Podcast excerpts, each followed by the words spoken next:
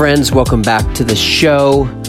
In honor of this weekend, which was a special weekend, what was the Sunday, Adeline? Easter. In honor of Easter Sunday, you know what we're going to play? We're going to play. His podcast. Oh, this is the podcast. On the podcast, what are we playing? The sermon. Yeah. What do you think's better, podcast or sermon? Sermon. Ye- Tag team. It's like favorite child. Like it's hard to pick one. They're all favorites. Well, this Sunday, Oh, ok- okay. Well, there's that. Well, um, this week we're playing our my. I don't know who's our. I preached about myself, but it was team effort.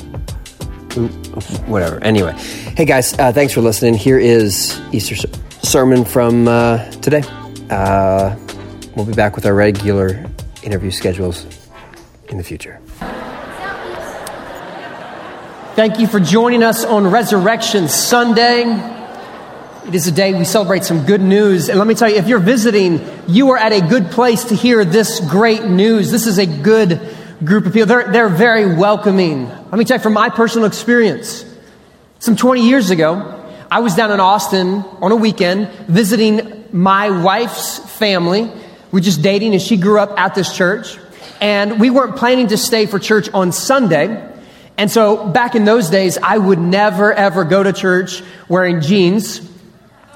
Things have changed. And so I needed to borrow a pair of khakis from someone. And so they reached out to someone from this church who happened to be my wife's uncle. And so Sunday morning, I drive over to borrow these pants I'm going to wear to church. And so I go to my wife's uncle's house, knock on the door, and he answers the door holding the pants that I will be wearing while he, while he himself was wearing no pants at all. So I look at him and I say, Thank you so much for these pants, which you clearly need more than me. But he's willing to share, and that's the kind of church Westover is. They'll give you the clothes right off their back, even if you wish it was still on their back. Also, if you're visiting, be careful. I was in your seat years ago, and now they make me be up here. So they will put you to work. Just be very careful. Very careful. Uh, The year was 2015. And a woman was in Chester, England, shopping at a store where she was picking out a dress that she was going to wear for her daughter's wedding. She finds a dress she likes, she takes a picture of it, and she sends it to her daughter and says, I love this black and blue dress. It will be perfect for your wedding. And the daughter says, I like the dress, but it is not black and blue. And the mother says, Yes, it is. And the daughter says, No, it's not. And so she takes the picture and posts it on her social media and tells her friends, I can't believe my mom thinks this dress is black and blue. Well, her friends hear about the dress and they get to the wedding a week later and they see her, the bride's mom wearing this dress and they're divided as to what color the dress is that she's wearing. And so one of the friends who happened to be the musician playing at the wedding takes a picture of the dress and posts it on BuzzFeed. This is the picture that she shared back in 2015. Within one week, 10 million people tweeted about this dress debating, is it black and blue? Which noted color expert Taylor Swift said yes. Others said it was gold and white, like noted color expert Kim Kardashian. Lady Gaga even chimed in with the most Lady Gaga response when she said, actually, this dress is periwinkle and sand. I don't even know what that means. But millions of people saw this dress and debated what color it was. They saw the exact same evidence and information, but had vastly different stories as to what it actually was.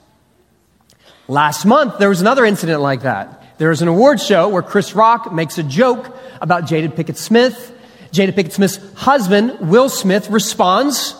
In a response I hope none of you go with this morning, walks on stage and smacks the person who tells the joke.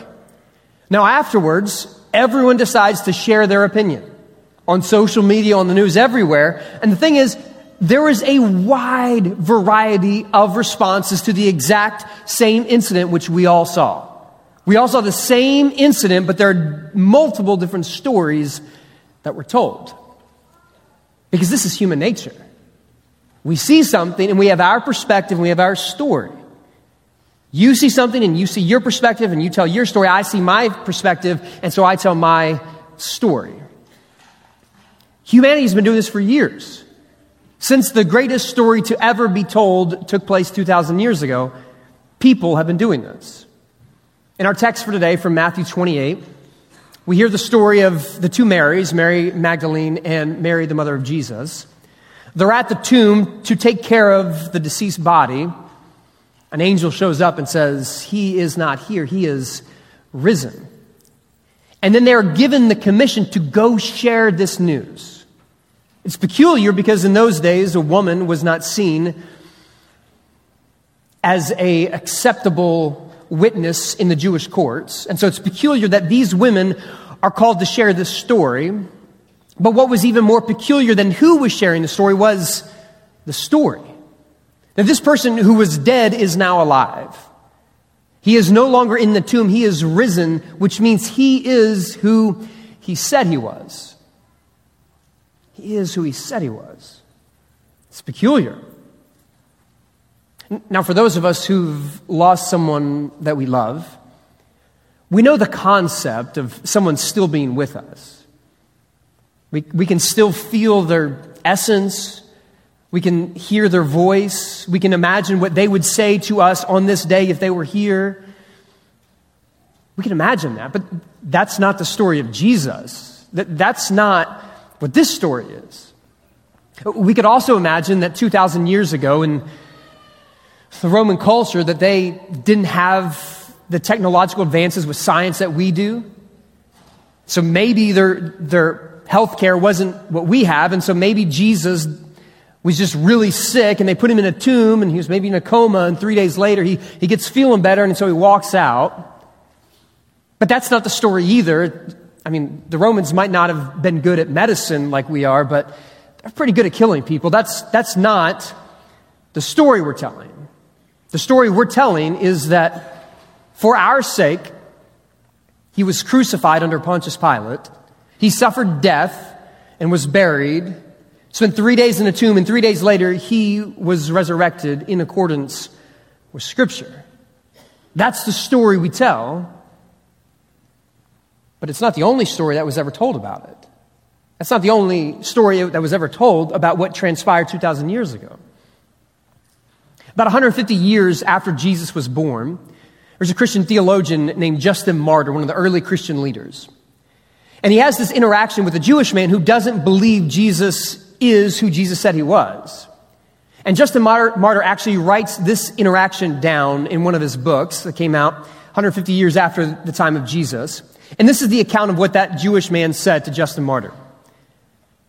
Jesus' disciples, his disciples, stole him by night from the tomb where he was laid when unfastened from the cross, and now deceive men by asserting that he has risen from the dead and ascended to heaven. This was a story circulating 100 plus years after Jesus was resurrected, but it didn't start then. It was already beginning to be disseminated even before Jesus rose from the dead. While Jesus was still laying in the tomb, this interaction happens according to Matthew's gospel. In Matthew 27, this transpires. The next day, that is, after the day of preparation, the chief priests and the Pharisees gathered before Pilate and said, Sir, we remember what that impostor said while he was still alive. After three days, I will rise again. Therefore, command the tomb to be made secure until the third day.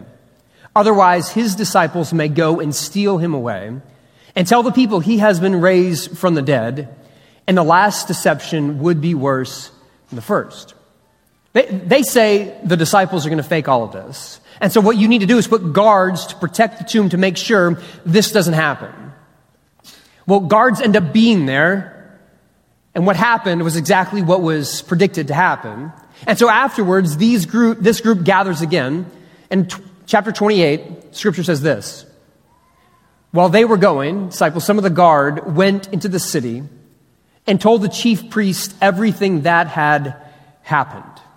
After the priests had assembled with the elders, they devised a plan to give a large sum of money to the soldiers, telling them, You must say his disciples came by night and stole him away while we were asleep. So the religious leaders have a problem, and they decide to solve it the exact same way they tried to solve a problem before. Just as they needed someone to betray Jesus, so they paid Judas with silver, they now tried to buy off these guards so that they will tell a lie. Say that his body was taken. Say it was stolen. Say he was not risen. And say he wasn't who he said he was. Catholic theologian named Raymond E. Brown said that this is the anti gospel. He isn't risen. He isn't alive. He isn't who he said he was. The same story, the same evidence, the same information, but you have two different stories that were told. It's human nature. My father in law, for years, was a football coach here in the great state of Texas. And one afternoon, he was getting his middle school football team ready to go out for a game. And so he gathers them all up. They're in the locker room. The game is about to start. They're in the locker room. And so he gives them the pep talk. He looks at his athletes and said, If you had one shot, one opportunity to seize everything you ever wanted, would you take it? And if so, this is how you take it you get mentally ready. Get mentally ready. Get mentally ready. And so all the players are all excited. Oh, they're yelling and they run out of the locker room. They all do this except one who hangs around the very last. As soon as everyone's gone, he walks up to coach and says, Hey, coach, you tell me who mentally is and I'll get him ready. that young man became an explosive expert in the military. That's terrifying. It's hard to get mentally ready. I got married when I was 20 years old, which is another way of saying I went to a Christian college. And I don't know about you when you were 20, but when I was 20, I knew nothing, absolutely nothing at all. And so the idea of acknowledging the commitment I was making was way over my pay grade. Now, it worked out well for me. I don't know if it worked out as well for my wife, but nevertheless, she said yes, and so it's good for me. But at least for me, like you don't know the kind of commitment you're making at that point. You can't mentally count the cost of what you're signing up for. There's a story in which Jesus is talking with a rich young ruler who asked Jesus a, question that maybe you have thought before. What must I do to inherit eternal life? He asked Jesus, What must I do to inherit eternal life? And Jesus' response is, Obey the commandments. Just, just do what you were told. And the rich young ruler is feeling pretty good about himself. He says, I have kept the commandments since I was a boy. And then Jesus looks at him, and scripture says, Jesus looked at him and loved him and said, You lack one thing. Go sell everything that you have and give it away. And the man went away heartbroken because he had a lot. Jesus says, if you're going to follow me, if you want to inherit eternal life, this is the cost for you. You must give it all away. And the cost was too much. And we're all counting the cost. Now, I, I, know we like to think, I like to think especially, that I make good logical decisions, not swayed or influenced by feelings or emotions. But that's not really how any of us work. We are far more susceptible to emotions and feelings than maybe we want to admit. There's a psychologist named Jonathan Haidt who uses the metaphor of a press secretary. And he says, when it comes to decision making, our logic functions like a press secretary who explains why that decision was great and the right thing to be made, but it was rarely ever actually a part of the decision making process. We'll rationalize it like, I'll tell you why spending $56 at Whataburger at 1 a.m. was a good decision, but logic had nothing to do with that decision being made. Uh, David Hume, the Scottish philosopher, said that logic is the slave of passions. When we make decisions, there's a lot that goes into it. It's far more than just logic and reason that make us do what we do. So in the first century, there are two gospels being told. He is risen, he is alive, he is who he says he is. And the other one that says he, he isn't alive, he wasn't resurrected, he isn't who he said he was. Both groups saw the same evidence in the same event, but they tell different stories. And I imagine the religious leaders who tell the anti gospel are getting an assessment of the cost. They're trying to get mentally ready to, to tell the story, but this story is too hard to tell because it costs them too much. There's too much that will go into it for them if this is the story. The Roman centurion standing next to Jesus goes, uh, Yeah, this, this truly is the Son of God. He sees the, evidence and changes his story, but the religious leaders, they haven't been willing to do this all along. There was a story earlier in the life of Jesus in which Jesus resurrects a man named Lazarus. And the religious leaders want nothing to do with this. Watch them count the cost in John 11 after the story of Lazarus. So the chief priests and the Pharisees called a meeting of the council and said, What are we to do? This man is performing many signs. If we let him go on like this, everyone will believe in him, and the Romans will come and destroy both our holy place and our nation. They count the cost and they go, This is too much. So we're going to tell a different story about what's happening.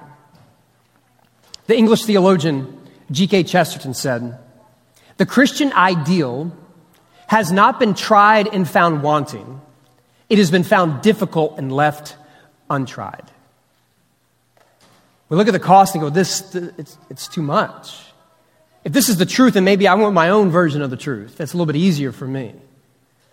I mean, one of the ways that information is spread in our country is spread in such a way that if you want to hold on to your opinions and your ideas, all you have to do is to change the channel or listen to a different source, and they'll eventually tell you exactly what you already want to believe. We do this with this story too. Because the story of Jesus being alive and being resurrected and being who he says he is will cost you. It'll cost you everything. Because if he is who he says he is, that means you are who he says you are. If Jesus is who he says he is, that means you are who Jesus says you are. Which means there are parts of your life that you don't get a hold on to. Your guilt and your shame, Jesus says, you, you don't get to keep that. I'm going to take that from you. Jesus says, Your fear about the future, you don't get to keep that. I'm going to take that from you. Jesus says, You don't get to hold on to your sense of independence and autonomy. I'm going to take that from you as well. Your worry, I, I want that. Your shame, I want that. How you treat people who wrong you, I want that. The way you view money, I want that. Because if Jesus is who he says he is, it means you are who he says you are. And it costs you a lot. And so you have to experience the goodness to pay that price. You got to experience it. I don't know if you've ever had this conversation, but you're talking to someone from up north, and they're, they're confused, or maybe they're a little jealous about why everyone is moving to Austin, Texas. Like, how come no one wants to move where I live? Like, why, why are people moving to Austin? And you try, you try to explain them like, what's so wonderful about Austin? It's beautiful, it's great here. I mean, their food is wonderful. Texas barbecue, Mexican food, and they interrupt and they go, you know, we have, we've got barbecue and Mexican food up here in Minnesota too. And you're like, just stop, please. Be silent before the Lord before you sin. Just stop. And you try to explain, no, seriously, this is what barbecue is supposed to be like. This is what Mexican, No, no, no, we know what it's like. And you're like, just, just stop. I guess you just have to try it for yourself. You just got to experience it to really understand it. And the things in life that truly matter the most, like barbecue and Mexican food, you have to experience, and maybe even the things that are a little bit more important. You got to experience, because you can't just describe them. How do you describe what, what beauty is? How do you describe what, what grace feels like? What words would you use to explain what love is? I could talk for hours and write thousands of words, but I never could explain the feeling I feel when my daughter falls asleep on my chest. I could never do it. And if somehow those words made you experience it, it only happens for one reason because you've experienced the love like that in your own life. The things that matter the most, you have to experience. Christianity is a religion not about a, a, a, set of ideas that we all hold together. Christianity is not a, a set of ideas that we can all, okay, this is exactly what I think. Christianity is a religion built around a shared experience of Jesus. What we're here for is not because we all can explain everything exactly the same way. I mean, the four Gospels don't even do it all the exact same way. But they all share what we share, and that is an experience of Jesus. Because if you have ideas independent of the experience, you end up just like the religious leaders. Because if you just have a set of ideas, the ideas will induce fear in you because they cost a lot. They expect you to give up everything. Ideas independent of experience lead to just fear. But if you have the experience, you can have both fear and joy together. Let's go back to Matthew 28. and verse 8, look what the two Marys leave with. So they left the tomb quickly with fear and great joy. They have, they have fear because they know this cost them something, but they have joy also. And joy, as Christianity teaches us, is a byproduct of being connected to God. Paul will say the fruit of the Spirit is love, joy, peace, patience. Joy is a fruit of being connected to God. These women have experienced who God is in the person of Jesus. And so they have fear, yeah, because it's going to cost them a lot, but they also have joy because they've experienced who God is. In the story of Easter, it's not just an idea for you to hold because people can have different ideas about it. It's an invitation for you to experience the resurrection. Not just to know about, but to experience it. And if you do, it, it will change you. Like it's changed literally millions and billions of people. There's this old story about a preacher who's at uh, another church visiting. And he preaches that morning, and at the end of his sermon, a woman decides that she wants to get baptized. And so this church is set up in which there's two changing areas next to the baptistry. Each of them have stairs that lead down into the baptismal pool. And so he gets changed in his side, and then she gets changed on her side, and then he walks down and she walks down, and they meet in the baptistry right in the middle. She gets baptized, and then as the baptis- baptismal stairs can do, they get a little bit slippery. And so this gentleman decides he's going to help this woman walk up the stairs. And so he helps her walk up, get to her changing room. Well, at that point, the service continues, the next song starts. And so he's in a quandary. He needs to get to the other side of the baptis- baptismal pool, but the song is going and he doesn't want to interrupt the service.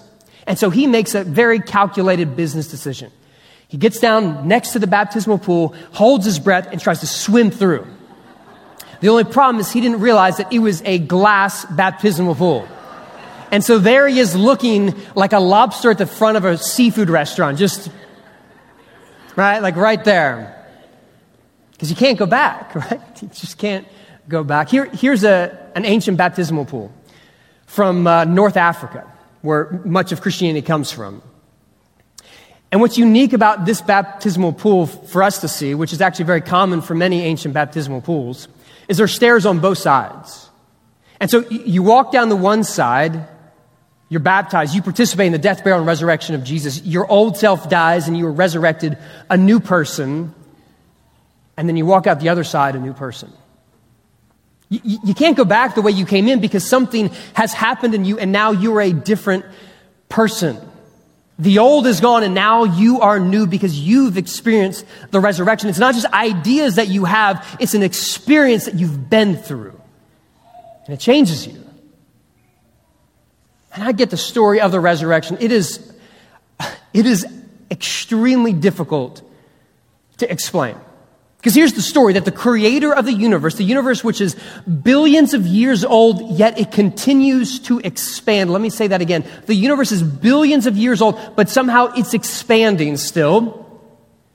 Yet the creator of the universe becomes a little baby boy who grows up, lives a sinless life, dies, lives and dies, and then three days later, he is resurrected and overcomes sin and death. That is a hard idea to rationally explain to anyone. But if you've experienced it, if you've experienced it, if you don't just know about it, but you've known it in your own soul, it can change you. It's a story in the Gospels where a man has a child who's sick, comes to Jesus, Would you do something? Would you please heal my kid? And Jesus says, For those who believe, anything is possible. And the man says, I believe, help my unbelief. I believe, but, but help my unbelief. And I assume that he's not the only one to ever feel that way. Yeah, I believe, I, I want to believe. It's a, an aspirational statement. I want to believe, but would you please help my unbelief?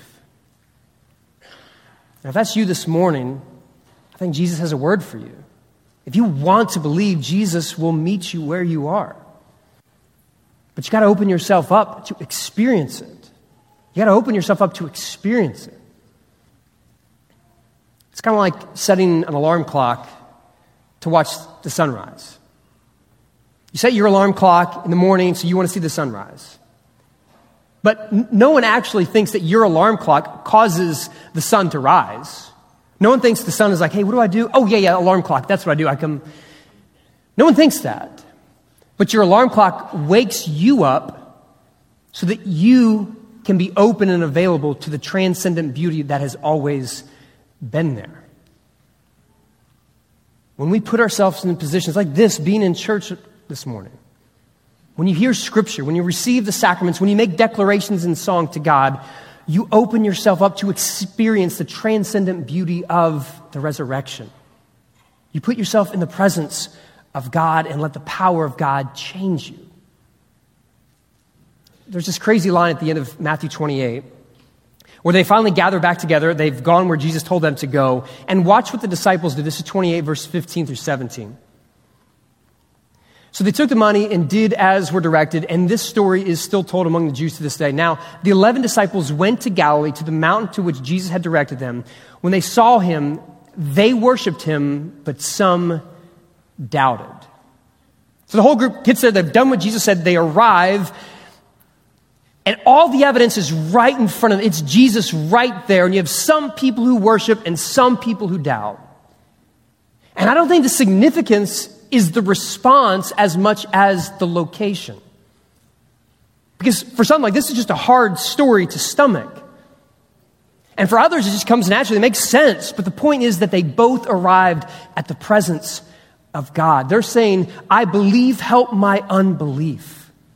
Because they showed up in the presence of God and trusted that the presence of God can change them. This morning, I'm I know each and every one of us needs something from the presence of God. Eugene O'Neill, one of his plays, has this line. He says, Man is born broken. He lives by mending. The grace of God is glue. Man is born broken. He lives by mending. The grace of God is glue. Each and every one of us has experienced brokenness the last couple years in pronounced ways. We've lost those that we've loved. We've lost part of ourselves that we thought we would never lose. We felt abandoned. We felt scared. We became aware that there's sin in the world, but not just out in the world, but there's sin within me. We've become face to face with our own brokenness. But the power of the resurrection is this glue which can put each and every one of us back together. Because it's not just an idea to hold on to, it's an experience for us to step into. So may you remember the resurrection isn't just an idea, but it's a power that can change you. And that whatever brokenness you have, it can be the glue that can put you back together. Because if Jesus is who he said he was, that means you too can be who he says you are. And what he says about you is that you are my beloved daughter and you're my beloved son. He says, You are fearfully and wonderfully made. He says, As far as the east is from the west, so have your sins been forgiven. And he says, I, am going to prepare a place for you. So don't let your hearts be worried or troubled.